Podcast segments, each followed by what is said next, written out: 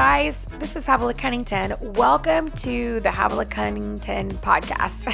I have such a long name. I really would love to call this just the Havilah podcast.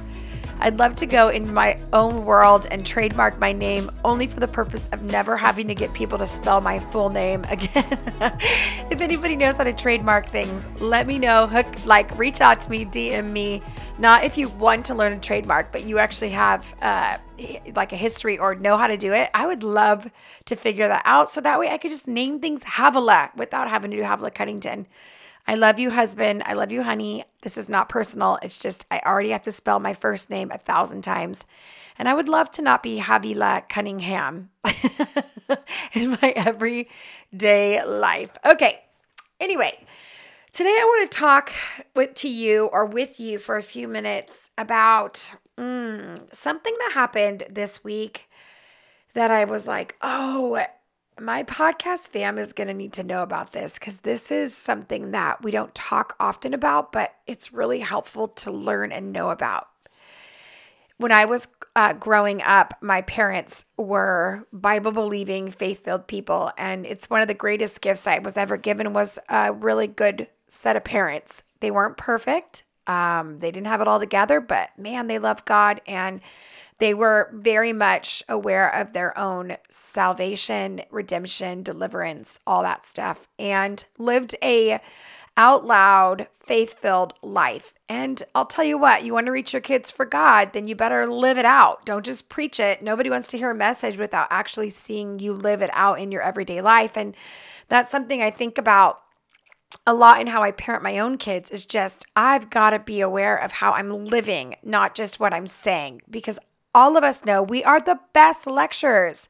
You know, we can preach anything, but the truth is, if we were to say, you're not allowed to say a word, but you have to preach to your kids by your life, that might be a little scary. And that's something to challenge us all on, myself included. I'm not above that by any means. So this week, I am planning on going to an event. And it's my first event of 2020. I'm excited about this event because they're friends, they're family. My parents grew up with the leaders of this church. And it's one of those churches that I've heard about for years and years. Even in high school, I would hear about this youth conference and all of the really amazing, strong, anointed voices were speaking at this event. And I would just think, wow, that's such an amazing place. And then to be invited there to speak multiple years in a row is such an honor. And this last year, we had a profound meeting at this conference, something you could not genetically engineer at all. At the end of the conference or end of the meeting, I felt a call to call young people to respond. And there are thousands of young people in this room, but I just felt this deep desire to call them to respond to God and to get rid of the things that were holding them back. And I just spontaneously said, I just want you to bring whatever's holding you back to the stage and throw it on the stage. Like, you're done. You're over it. You want to rid yourself of the addiction or the dependency or the part of you it's holding on to you. And you just need to get rid of it. And you want to do a spiritual act of just throwing it on the stage. And I didn't know what they would do. Sometimes some of you are very methodical in how you do life, and gosh, I wish I was like you because you think about these things, but the others of us that are just the gas in the car, we tend to just get out there and then realize, oh, I should have a plan, and that's kind of what was happening, but very spirit-led, and all of a sudden, kids just began to come and throw their phones on the stage, and there's cigarettes and marijuana and nude pictures that they had taken or Polaroids that they had in their wallets or whatever it was. Sweatshirts from ex-boyfriends or girlfriends that they were wearing, and they just chucked it on the stage. And there was hundreds of them just in this line, just throwing things at the stage. And it was so profound. When I think about it today, I get emotional because it is nothing you can engineer. It's sovereign, and it's what God was doing. And I loved it, and I can't wait to go back. I don't know if that will duplicate itself. I would love to see that, but ultimately I'm not in charge of that kind of success.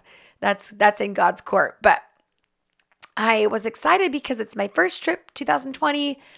And you guys know I'm a mom first. Like I've been a minister longer than I've been a mom, but when I became a mom, I was like, this is my real calling. Like it stinks. Motherhood is so hard. I don't know if you're doing motherhood right, then you are wondering if you're doing it wrong. It's like I always say, if you're doing marriage right, then you'll want to give up your marriage at one point and just start over and be a nun somewhere in a monastery somewhere, because, or nunnery, that's probably the better place. But, you know, just actually a monastery wouldn't be bad. Well, no, that's not true because the guys aren't available. But anyway, you know what I'm trying to say. And so as a parent, you're trying to navigate it. And I love being a mom. I mean, I love being a mom. When I first gave birth to my first son, Judah, when he came out in a C-section form and I held that little baby in my room, I remember looking at my husband across the room and saying, babe, this feels so eternal. Like this baby has done nothing. And yet it feels like the most eternal thing I've done on the earth is to bring another human being onto the face of the earth. That feeling definitely fades after you have to feed and bathe and wash and diaper and all those things. You know, that feeling is not the number one feeling that you have. There's a lot of other feelings that aren't as godly, but it's there. And I just love being a mom. And one of my core values is that I don't want other people raising my kids. I'm my kids' mom and I want to be their mom. And so some of the values that Ben and I have in our house is that we are parents and nobody raises our kids but us. And so that is required an enormous amount of sacrifice. To be my kid's mom has been the most sacrificial thing that I have done on the face of the earth. And part of that is that when you are actually have an income and an employment and projects and other things that are on the side that you are working on in order to resource your family and resource where you believe God is taking you, you have to work double as hard, because it's one thing to check out of parenting and work really hard on your projects. And let me tell you, that is way more rewarding to write a book or to preach a message or to sign books or to fly on an airplane to some exotic place and then to come home and do dishes and do laundry and work on homework and all those things. I would much rather pick the first, but I know that is going to fade. That does not have the eternal value as me being a mom and being with my kiddos.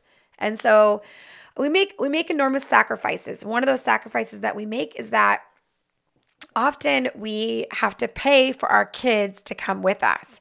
So instead of just being able to take the resources of what we're given and buy a new car or, you know, purchase this or purchase that or have more savings or boost our retirement or whatever, we just know that the sacrifice is that our kids are with us and we are funding that experience for them because we want our kids to be with us in the ministry. We are a ministry family.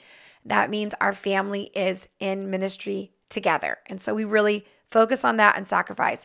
Another way that we really work on raising our own kids is that we are very vigilant about who has our kids, like to the extreme part. And I want you to know that is not my natural tendency. I'm not a fearful person. I got a lot of other issues. Fear is not one of them. And so in order to actually maintain who's going to have my kids and where they're going to be, has required an enormous amount of awareness.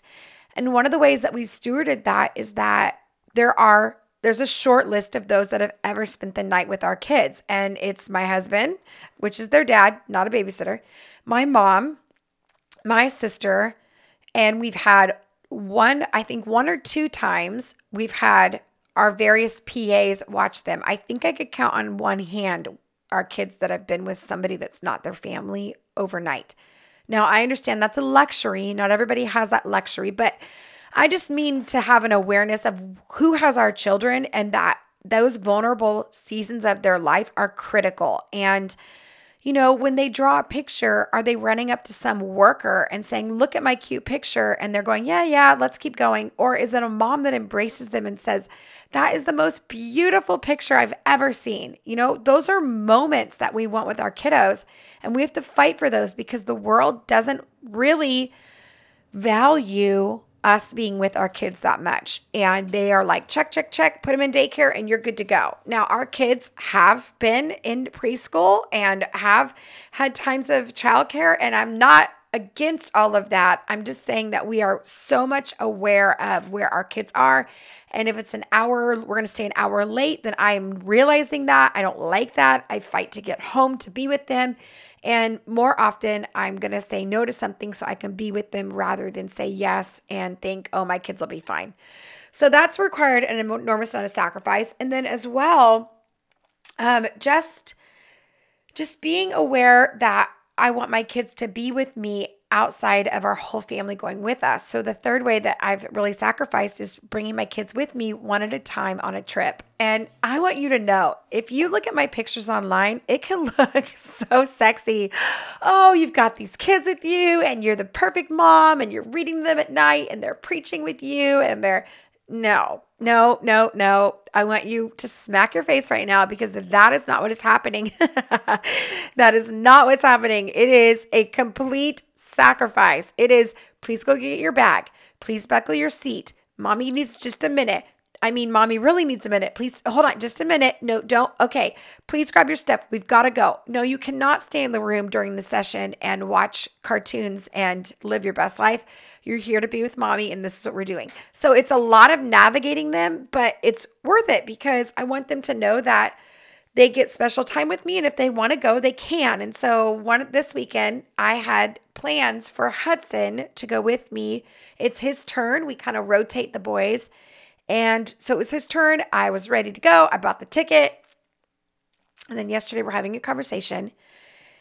And I say, okay, Hudson, we're leaving this weekend to go to Portland. And he's like, but mom, I have a birthday party on Friday night with like my new best friend.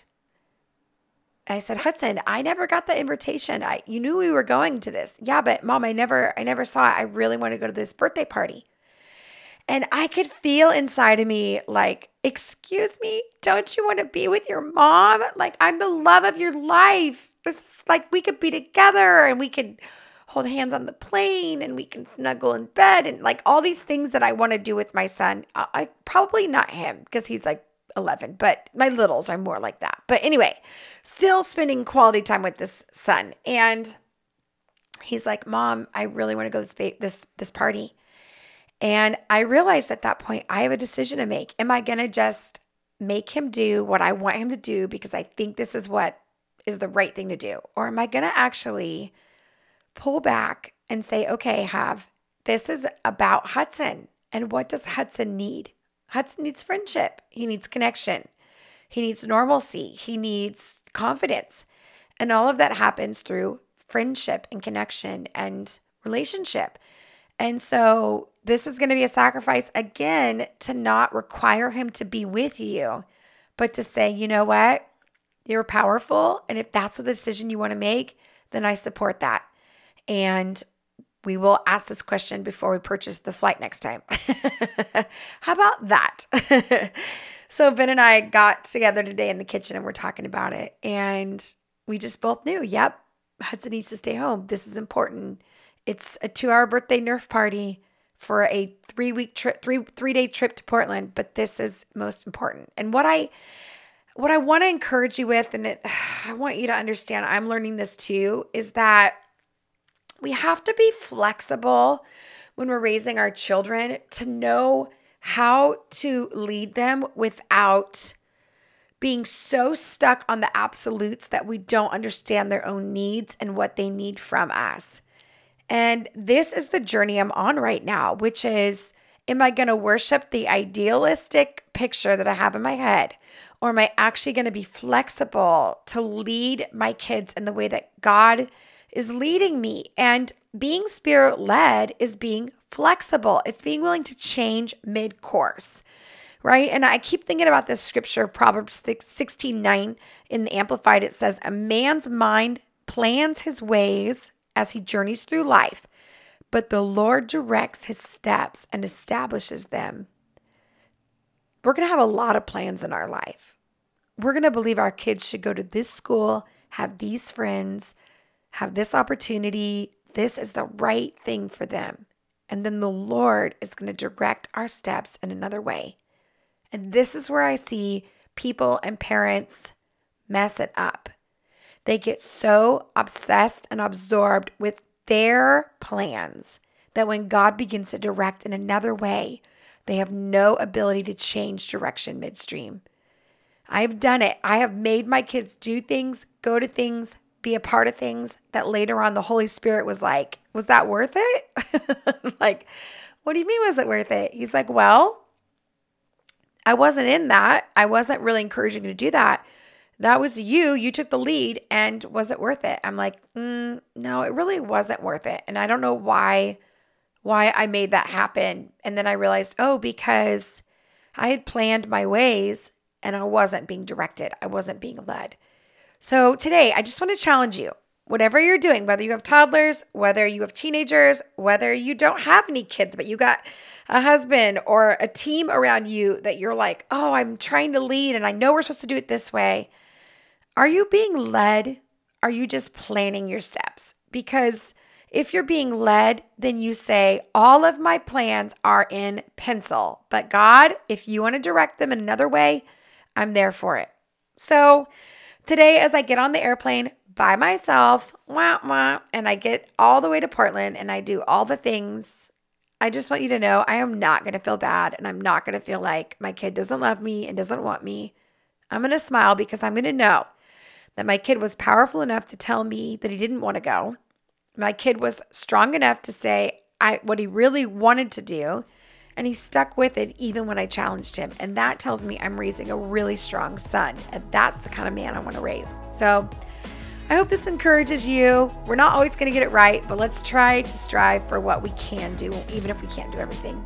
I love you guys. Hey, if this spoke to you, or this ministered to you, will you do me a huge favor? Will you leave me a comment or review in this podcast? I read every single one of them, and it matters to me. It's kind of the only way that I really know if it ministered to you. So make sure and leave me that review. I'll go through them. I read them. I cry through them. I admit it. But most importantly, it just tells me that you're there and that this is speaking to you. Otherwise, have a great week, and I'll catch you next time.